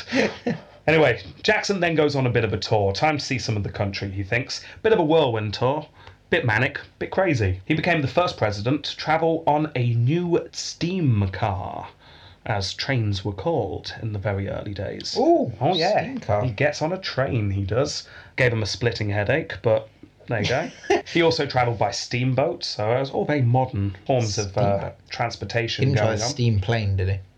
No, we didn't try that Good. one. Uh, the crowds in Philadelphia were so enthusiastic that they pressed against his carriage, spooking the horses. And armed guards had to come out and rescue him. In New York, the crowds were even bigger, and a bridge of onlookers collapsed, sending approximately a thousand people into the water. Amazingly, no one died. Then, then that's hilarious. Yeah, yeah, yeah. It's fine. we can laugh at it because no one died. Yeah. However, mm, slightly less funny, in New York there was a sailor in charge of a ceremonial cannon that misfired. He lost his hands. Kind of funny. Yeah. Bit grim. a little bit for him. Yeah, definitely. Then on to Boston, just leaving a trail of destruction in his wake. Blood, broken bridges, Yeah. splinters, lost limbs. They're alive though, damn it. it's fine. Yeah, he gets to Boston. Jackson was given an honorary degree, much to John Quincy's disgust. Ooh. Yeah, uh, I quite- imagine if you've like worked really hard for a PhD or some sort of like a good degree, you'd be really annoyed at his honorary degree thing. Well- well, you've I've- Uh, done nothing. I'll quote John Quincy here. I should not be present to see my darling Harvard disgrace herself by conferring a doctor's degree upon a barbarian and a savage who can scarcely spell his own name. to which Jackson replied, "Doctor Savage." Yes, he did. yeah, th- this is just in case you thought that there were good guys and bad guys in US history. No, just everyone was awful. oh yeah, yeah, yeah. Yeah. Anyway, Jackson's health was deteriorating. One person in Boston declared that he thought Jackson would not return to see the Capitol. That, that's how ill Jackson's Wow. starting to look. But there was enough in him for one more fight. Because in 1832, the head of the bank, a man named Nicholas Biddle, convinced Congress to extend the life of the US bank for another 20 years. Now, this is the second bank of the United States. Right. It's uh, the federal bank, where, Yeah, yeah. where all the money's stored. Jackson, as I said before, was a, an opponent to federal banks. I mean, banks were suspicious that they were, but federal true. Hmm. banks, he just didn't like them. Um, so, It's like they are they keeping people out or what are they keeping inside? You never know. and also just too much power concentrated in one place. Who is this Biddle person? Who elected him? Yeah, And he's in charge of all the money. yeah. Yeah, very suspicious. Look at his suit. he also was suspicious that Biddle would be using this power against him in the next election. So Jackson just not happy. So he vetoed the bill. Ooh. Yeah. Just like that, the bank expires. Oh wow, we just Yeah. destroyed the banking Just system. destroyed the bank. He ordered Sorry guys. we didn't need that bank anyway. Well, he orders the money from the federal bank be dispersed into the state banks. Let's spread this about a bit. Some pointed out that he seemed to favour those states that, you know, like favoured him a little bit more when it came to distributing the whole money, but he just called that nonsense. of cou- of course not. Of course not. Anyway, Politicians don't do that. the turmoil that this created, as you can imagine, um, meant that banks started to fold. Yeah, poor Susan spent her whole life putting money in a bank and suddenly it's being sent somewhere else. Yeah, well, many states, due to there not being a central bank to fix onto, simply started printing their own money. Inflation. Yeah, quite ridiculously so. In five years, the face value of the banknotes in the entire country went from $10 million to $149 million. Wow, that's like a 14 times as Yeah. increase. Wow. quite ridiculously so. Now, Jackson was convinced that stories about how bad this was was coming from his political opponents, increasingly becoming known as the Whig Party. And he announced that, and I quote here, he would cut his right hand off his body before restoring the bank. he was utterly convinced that only those rich investors who doubt in debt were being affected. The common people would be fine. yeah. However, they weren't. Everyone was being affected by this. The economy completely collapsed. The Bugger. Panic of 1837 occurs just before he leaves office. yeah. This enraged many people who found themselves losing their livelihoods as the country once again spiraled into financial problems. One day, as Jackson was leaving a memorial service in the Capitol building, a man took a couple of steps towards him. Oh dear. He raised a pistol. a crack rang out before anyone could do anything. But after a shocked pause, where everyone kind of checked themselves, it became clear that the pistol had misfired. The powder in the barrel had not exploded. The pistol had not shot, despite the noise. Obviously, though, everyone's a bit shocked by this, and that gave the would be assassin enough time to reach a second pistol, which he then aimed straight at Jackson once again and fired. A second crack rang out, and there was another pause while everyone checked to see if they'd been shot. But again, the second pistol had misfired. By this time, Jackson and those around him started to move. I get a bit annoyed. Jackson heading directly towards his assassin with his cane raised. Oh yeah. Jackson's getting on in years by this point. Still. Oh yeah. Others beat him to it, however, um, and the man was roughly handed over to the police. Yeah. When asked why he had tried to kill Jackson, the man replied that Jackson was a tyrant and that he had lost his job due to the president. So there was feelings of unrest. But what if it's just one guy that's really bad at his job? Oh, maybe. And his maybe boss it's uh, him. just was called Jackson. He was a bit thick, got a bit confused. Maybe, maybe. You don't know the backstory here. We don't, we don't. Um, it was decided he was insane in the end because he claimed to be a descendant of the throne of England. Oh, Yeah. okay. So it was just decided he was insane. But to begin with, he seemed quite calm and just said, no, it's the financial crisis. I hate the man. I wanted to see him dead. Yeah. Then he thought, well, we're going to have to kill you because that's. Oh, I plead insanity. Yeah. qu- quite possibly. Um, That's what I do. his pistols were tested, apparently. The, uh, the story goes that both pistols worked perfectly fine when tested.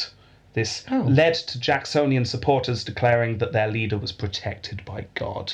Now, how true this is, who knows? But that's the story that went about. Or his assassin. Oh, maybe, maybe. Uh, probably not. but I like the conspiracy theory. Yeah. So there you go. Our first assassination attempt. That's quite cool. yeah. Yeah. But this is not the end, because we're going to end on a story of cheese. Yes! Yes. I love cheese. Yes, because just like Jefferson, Jackson also got a big cheese. Yes. This one was created in Sandy Creek, New York, by Colonel Thomas Meacham. It was 1,400 pounds or 635 kilograms. A better waiting system. Yes. That's massive. That is massive. That's roughly the weight of a cow. Oh, that poor cow. Yeah. Not only was it a big cheese, it was bigger than Jefferson's cheese Oh, yeah. by 200 pounds. Oh, yeah. Oh, yeah. It also had a bout around it, which had, and I quote, the union must be preserved etched into it. Oh, he did love for that. Oh, yeah, Jackson must have loved that. So the cheese arrived at the White House and was put pride of place for a while. Jackson, not sure what to do with it. What on earth do you Um. do with this massive cheese? Please fetch me a knife. Yeah, so he he gave some of it away and then he put it into storage. yeah. Two years later, as he was about to leave office, he realised that he needed to do something with the cheese. There's still a thousand pounds left. Yeah, it's like he's not about to lug the cheese home. So, uh, what can we do? Samuel, got any ideas? Why don't we give the cheese away, sir? To starving people. Yeah, and that's what they do. They open the doors of the White House and they give the cheese away. It was a big cheese giveaway. Oh, cheese fest. Cheese fest. That's what it was. One resident described, and I quote, an evil smelling horror coming out of the White House before the party started. Uh, thi- This is an old cheese. Well, yeah, yeah. Yeah. but that's okay because cheese does last if it's kept well. What kind of cheese was it? It was like a cheddary cheese or it was like a blue cheese? It was a big cheese. It was a big, yeah. Yeah, that's all you need to know. it was a big cheese. You, you, Just ma- imagine like over a thousand pounds of stinking bishop. oh, it, it Oh. was. Oh, oh. Well, it was quite pungent, apparently. The wife of a senator um, wrote the following. This is after Jackson's left and Van Buren's taken office. Right. And I'll quote here The White House has been put in order by the present occupant and is vastly improved. Van Buren says that he had a hard task to get rid of the smell of cheese. and in the room where it was cut, he had to air the carpet for many days, to take away the curtains, and to paint and whitewash before he could get victory over it. That's They, hilarious. yeah, they had to literally strip the room to the bare boards to get rid of the cheese smell. That's really funny. But the cheese trouble was not over because Van Buren had been given his own massive cheese at Oh, the same no. time. Half- What is it with these big I cheeses? don't know. This one was half the size, but obviously still Ooh. enormous. Um, and the wife of the senator mentions it in the same letter. Again, I'll quote Van Bowen has another cheese, like that which General Jackson had cut, and he says he knows not what to do with it. What a foolish thing for a man to have made such a present to him or anyone else. they love their big cheeses. That's weird. Because, like, for cheese to taste good, you've got to leave for at least a year as well. So that, this, in That's my mind, prepared. and I apologize to our American listeners if you think I'm off base here, but I think this just sums up the American psyche. Make it big. Can we spend ages perfecting it, or should we just make a massive cheese? and they went for the massive cheese, Well, it's pride, isn't it? It's Yeah, just like, exactly. Let's just Let's make it as make- big as possible a big cheese. because we can do it. Yeah, exactly. It's can-do attitude. Good, it's good attitude. Yeah, yeah. So there you go. Anyway, Jackson retires. He goes back to Tennessee for the better part of a decade after leaving the White House. Not long after leaving, he asked a friend what he thought prosperity would judge him most harshly for. His friend replied, maybe the whole business with the banks. That won't be seen as good. Notice how the whole forced death march is isn't mentioned, but no. That's irrelevant. back yeah. then. The, the thing with the banks, though, that, that wasn't great. You You'll prob- be judged harshly on that. yeah, you're probably going to get judged on that. Jackson replied, Not at all. I will tell you that prosperity will judge me more because I was persuaded not to hang Calhoun as a traitor, but then for any other act in my life. this is clearly a thought that stuck with him because there was another time after he retired where he was asked if he had any regrets in his presidency. Let me guess. His only regret was, and I quote, that I didn't shoot Henry Clay and I didn't hang John C. Calhoun. Jackson lived till 1845, the age of 78, when he died of dropsy and heart complications. Wow. And there you go, that is Andrew Jackson. What an interesting fellow. Oh, yeah. You ready to rate this one? Wow. Let's do it. Yeah. Statesmanship. He believed truly in the voice of the people being heard. He believed in the democracy that his country had created. After being elected, he attempted to get rid of the Electoral College. Yeah. This obviously flawed system was already showing cracks, and the country was still young enough for mindless traditions to have not set in. Yeah. So, Sorry, w- w- was did he want this before he became president? to be fair, he wanted it after he became president. Yeah, after, after- the yeah. Electoral College had bitten him. Yeah, yeah, yeah. Yeah, That's what I was saying. But, um, yeah, I'll quote him here. Our system of government was, by its framers, deemed as an experiment. And he goes on to point out that the framers clearly did not mean for the people's choice to be overturned. Now, this is debatable, as we've discussed before. and Yeah. The framers perhaps did exactly mean that. But Jackson's argument is strong here. The Electoral College is a bit, bit off. It's not great. I think No. we should get rid of this. He also wanted term limits for presidents, so you couldn't get Yeah. crazy dictators. There are no term limits at this point. It is just just tradition that you serve two terms that everyone has followed. Yeah. Yeah, his idea was term limits for one term of six years. Now, both these ideas go nowhere, but he, he firmly believed in a democratic process where people had a voice Yeah. and could choose their own leaders. it's the embryonic idea of of what USA becomes. Well, they've To- still got the Electoral College, amazingly, so um, yeah. But But the, the idea of term limits is yeah, that, that eventually comes in. I mean, you could argue Washington did that originally, but it was Yeah. pushing forward for the official, and this needs to be. Yeah, yeah. He truly believes in his country's democracy, Mm. and all the fears of him becoming a military dictator d- doesn't happen because he strongly believes in the democracy that Mm. he's running. I mean, dictators usually get groups of people and forcibly march them away and kill them. I mean, he didn't do that. We'll get to that. right. Okay, so other things. Um, he recognized the newly independent nation of Texas in his last days of office. So, um, that's, Texas. Yeah, Texas is coming along, but just not enough time to talk about that in this episode. There's a place in Texas called Jackson, isn't there? um, Probably. yeah. Jackson. Wouldn't surprise me. Might not be Texas, but But yeah, we'll, we'll discuss that more in a, a later episodes, Yeah. but just know that's starting to kick off. Um, he was a war hero to many in his country. Obviously, that's a Yeah. big thing for him. Uh, whether you'd include that in statesmanship, uh, I, I, don't I think it know, adds to his but- mystique as a as a, Yeah, as a I politician, suppose so. as a leader. Yeah, Um, he stopped the talk of South Carolina leaving the Union, yeah. albeit in a slightly despoty way. but he, he sorted out what could have been a break from the Union and the Civil War. Yeah. So he does that. So I mean that's that's as good. Yeah. Then then you got bad. I've only put four points down. Um, There are too many. It's and narrow they, now. they get increasingly bad. First of all, he, he gave his fr- all his friends higher positions in government. For all his talk of people choosing, uh, he, he did just hand out jobs to his friends. But he also showed he, he could get rid of his friends. Yeah, that's true because he when he- believed in rotation of, of Yeah. people in power, and that was his defense exactly. Uh, But other people said, "No, eh, this is you getting rid of the old guard and putting in your own friends." Oh yeah. Yeah. So, um, so there's that. Second point, he um, sorry, there's only three points, not four points. Uh, and the second of the three points, uh, he single-handedly destroyed the economy of the country because he didn't like the federal bank, which led to the panic of 1837, which Yeah. you could argue is an oversimplification of things, obviously, but we're going to do that anyway. Yeah. that's Um, what we do. yeah, and that's not good. That's really not good. No, because it, it goes on one person's opinion. Yeah. So you got a leader listening for their opinion rather than the views of experts, and it, it never ends up well. Yeah, and uh, the expert view was to let the bank stay, and he just used his veto to get rid of the bank, Yeah. Oh, and uh, the economy crashed.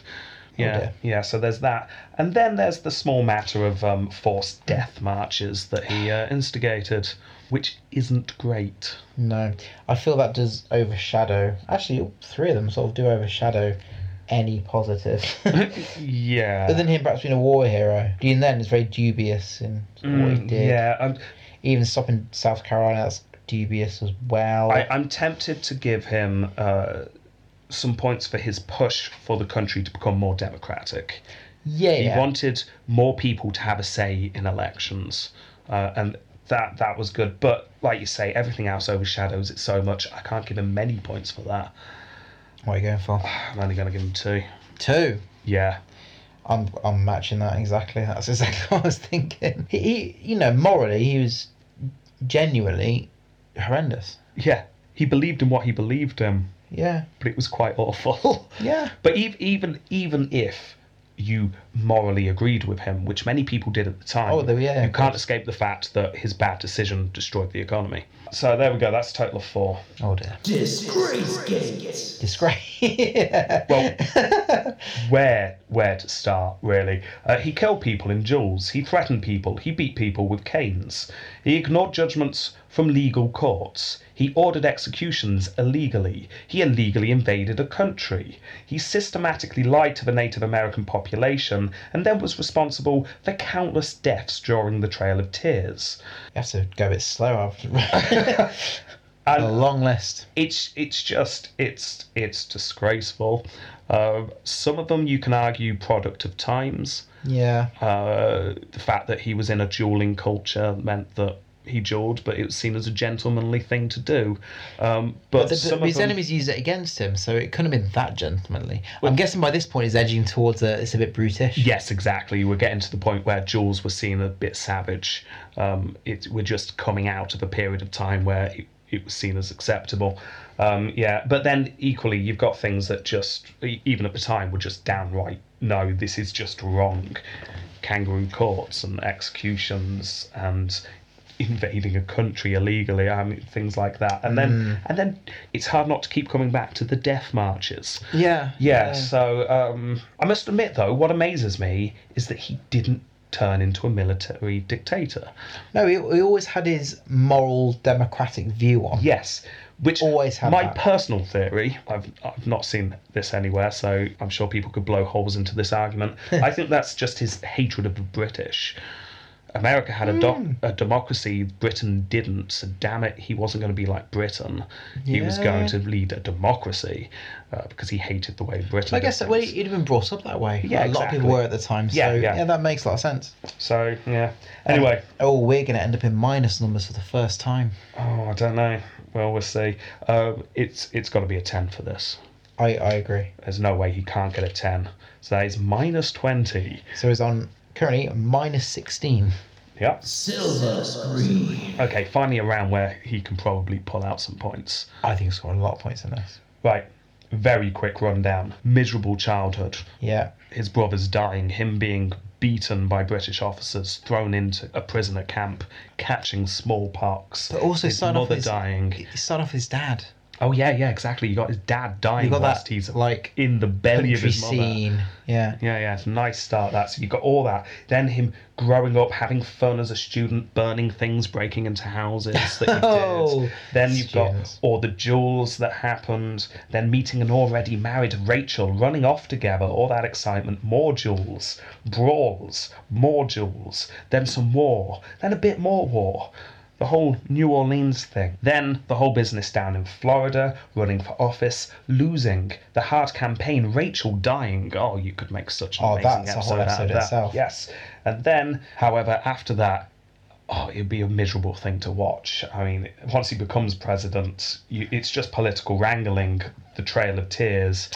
and That then- could be a three episode. Yeah, which would just be. That could be film in itself. Just yeah, that. exactly. uh, It'd be, it would be miserable, but done well would be good. So good. That's good though. It's good sometimes to end a film with sadness. Schindler's List, Yeah. for example, True. my all-time favorite film.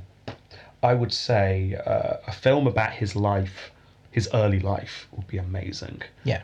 Basically, a film based on part one of our podcast would be amazing. yeah. Yeah. Stop at New Orleans.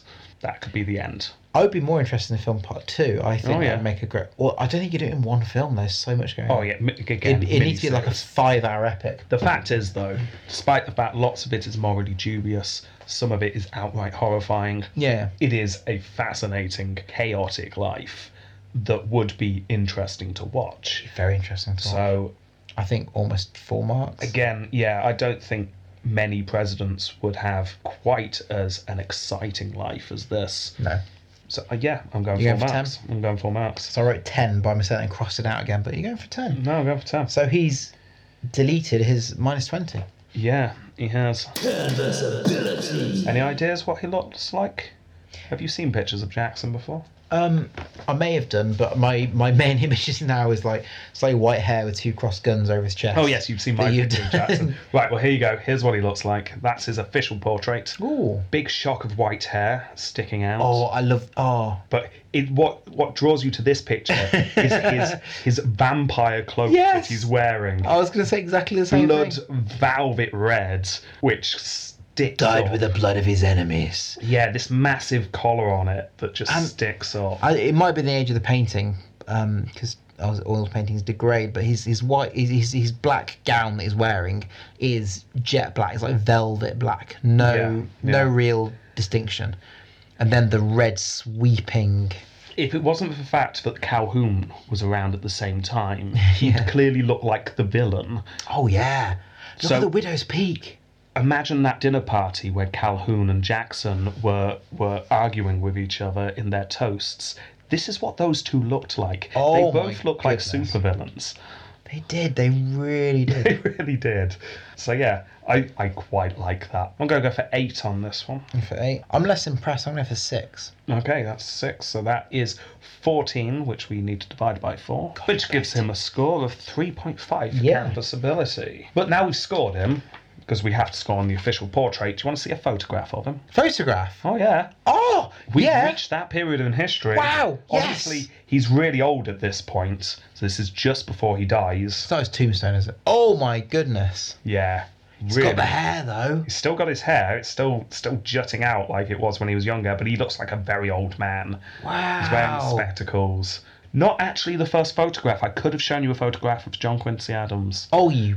which I, I just missed that he had a photograph. So there is an earlier We'll- president we'll with a find photograph. Um, but That's amazing. Though. there you go. Photograph of Andrew Jackson. That's really cool. Yeah. It makes him real. Yeah, it does. It's the first time on our podcast we've had someone with a photograph. That is true. Yeah. This is this is a milestone. Yeah, I mean, we thought we found a photograph of uh, Pompey the Great at one point, but that turned out to be your uncle. Yeah, I, know, I, I paid like thirty thousand pounds for I that. know, I know. Are you looking up John Quincy's photograph? Oh Yeah, there he is. There's John Quincy's photograph. wow! He's in a chair. It's like a form portrait and everything. Yeah. It's like they had furniture back then. They had trousers. trousers, I know, trousers. These shoes, like one lace, they're like ribboned up. That's amazing. So there we go. We've got photographs from now on, probably. That's Might cool. miss a couple, I'm not sure. But there, there we go. Right, okay. He does quite well here. No, He served two full terms, so he gets two points there. Someone tried to kill him, so he gets a point. yay! First one. Yeah, first one. And his election, if you take an average of his two electoral college wins, he won 72.4%, which puts him in the landslide category, giving him two points. Oh, That's five out of a possible six bonus points. So his total score is what? seven, eight, twelve point five. Let me recount that. Four, five, six, seven, eight, nine, ten, eleven, twelve point five. Yeah. So that is our lowest scoring president, which uh, is a bit of a shock, I think. Yeah, I in think some twelve point terms. five. It's quite Well, low. He, he's a very divisive president. He's very popular in some areas. Some people think he was terrible. Um, there's a portrait of him in the Oval Office right now. Really? Oh, yes. But that disgracegate just pulls him down, quite frankly. Full marks for that. yeah. Or full marks taken away. So, using our scoring system, he- he, he paid the cost. So, yeah. he's now our lowest ranking president. He probably would have been our highest if we'd have given plus points for Disgracegate, but we morally can't do that, can we? You can't praise people for killing other people. this is why we made the change in this Yeah. series. It's like I can't justify giving out bonus points for awful things that happened quite recently. No. Yeah, bonus points for emperors doing weird things with horses. That's fine. but yeah, it's a bit different this one. Anyway, there's one more thing we need to decide though, and it's going to be a tough one. American or American? I'm letting you talk first. this could obviously go one of two ways, because that's how the round works. yeah, yeah, exactly. Um, is it an American or an Americant? Um, the thing is, if we give an American, are we praising him for what he did to those thousands of Native Americans that he killed? yeah. We're not. No. That's not the point of the podcast. We we rate things on on basically are you interesting. yeah.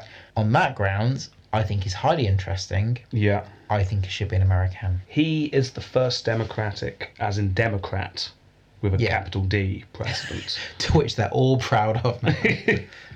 he, um, I, he he pushed for a no- more democratic society. He did some awful things, but it is undeniable that he shaped the country as he did them. yeah. He was a force to be reckoned with. I'll say this: I don't like the guy. No. um, there was very few points whilst learning about him did I feel a connection with him. In fact, it was only his his, his obvious devotion to Rachel that humanized him. Yes. Oh, and his very early life where some Yeah. horrible things happened. They were the only points where I went, "Oh, okay, no, I'm seeing a, a human being here." But you can see that journey as well. You know, you can go through all that terror at the beginning, and you can see why you can be slightly disturbed individual. Yeah, exactly. It's a fascinating journey. It's not a pleasant journey. No. And it results in some horrific things. Uh, but there's a reason this is called the Jacksonian Age. He defines the political movement around this time. Yeah. Yeah, so um yeah, I'm tempted to say yes just because he was such a big force, but that is in no way me saying that I condone any of condone many of his actions. I agree. Yeah. Um, but he's interesting. in the same way Caligula got Gene Caesar on our Exactly. other podcast. Caracalla and Didn't like the guy. no. Uh, but yeah, Tiberius as well. but he's definitely an interesting character. So Yeah. on that note, I think yeah, well done, Jackson. Despite you being an awful human being, I think uh, I think you get American.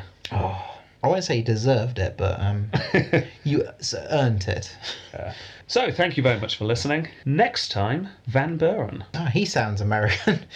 Well, the um, uh, only American president whose English is not his first language. Oh, really? Yeah, yeah. Little factoid before we start. See, back then, was it. Oh, 'cause- we'll get into it. we'll get Okay, into it. This okay. episode's gone on long enough. We'll talk about that next time. Okay, I'll so that wait. is our episode next time. Don't forget to download us on Podbean, iTunes, and Stitcher, and follow us on Facebook, Twitter. And please leave uh, reviews on iTunes. That would be hugely helpful if you're listening. And, um, and just before we go, a congratulations to Bree from Pontifex for getting married. It's our first recording since she got married. That is all we need to say. Thank you for listening. Until next time, Goodbye. goodbye.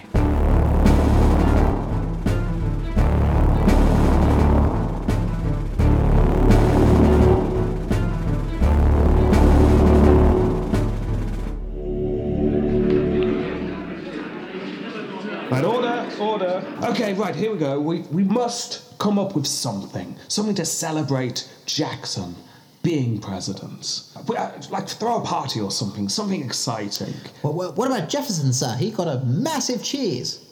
Oh, right. No, that's interesting. Keep talking, yeah. It was as big as a sheep, a massive cheese. a giant brie. Ooh. We could do something like that, could we, chaps? 1,200 pounds, sir. Mightily impressive. As big as a massive sheep. Wow, quite a large sheep, yes. A Um, beast sheep, sir. Okay, no, let's let's do that. Right, well, obviously not cheese. Cheese has been done. Well, of course, So, yeah. it's- but but Although it would be easy and good for our economy, sir. that is it. Originality, man. Come on, American dream. Okay. Let's let's create something and let's make it big. What can we make? Um, a, a large sandwich. Not sure it's really, They're very fashionable in Europe, sir. but it's not really a thing, is it? A sandwich. It's it's multiple things. And what would we put? No, it, I'm not I'm not saying it. That's true, the tomato will rot. Um, how about a, a Victoria sponge? Who? A Victoria. Oh, I, I don't know. I just came to me. Leave your sponges out of it, man. Right. Any more ideas? A massive sausage. Not really the image we're looking for. I assure we can make quite a large one, sir. Uh, that might be so, but I, I can see the headlines. How about a flan? I, I'm, I'm sorry, a flan. Is that the best we can do? A don't- giant flan. Well, Come on, um, there must be must be something. Uh, Well, come I- on, no s- no idea's a stupid idea. Anything. Come on, spitball A here. giant quiche. The, Th- the that- local farm's been producing loads of eggs recently. We could do a giant quiche. That's no better than the flan idea. Come on, come on, keep going. a, a hat. Uh, what? That's not even edible, man. It is we make out of pastry. Pastry hats. No, we're not having pastry hats. Um, oh, oh no, I've got it. Two two giant meatballs. Oh no, no, that's as bad as the sausage. Sorry, forget that. Um, a, a, a big ham. Oh, a big. Oh, we haven't got a big cow though. Oh yes, no, of course, certainly me. Um, Ah, my, my brother down in Tennessee, he's been breeding turkeys, oh yes. and he's got a turkey that's up to three thousand pounds, sir. I don't believe it. No, nor do I. It's probably a lie, but I, I can put in a word. Put in a word, bring the giant turkey, we'll see if that works out. In the meantime, though, I think backup ideas. Uh, potato. Potato. Uh, Um, big, big potato, um, What do we cut the potato into long strips, deep fry them? like the French do. Yes. Yes. ah, Fried Frenches. they're we're quite called. small, though. Yeah, it's not very Yeah. exciting. Um, oh, I just don't know. I don't say. What about a giant cigar? Uh, still in sausage territory there. Um, I just don't know. Go, cup of tea. Cup, giant cup of tea. Oh, it'd go off the milk, would just curdle. Yeah. Oh, British connotations. Ah, of He does course. hate the British. Ah, we all do. Yes, they're stupid men with stupid accents. Gosh darn it. You know what, Chad? I think we're going to have to go with the cheese.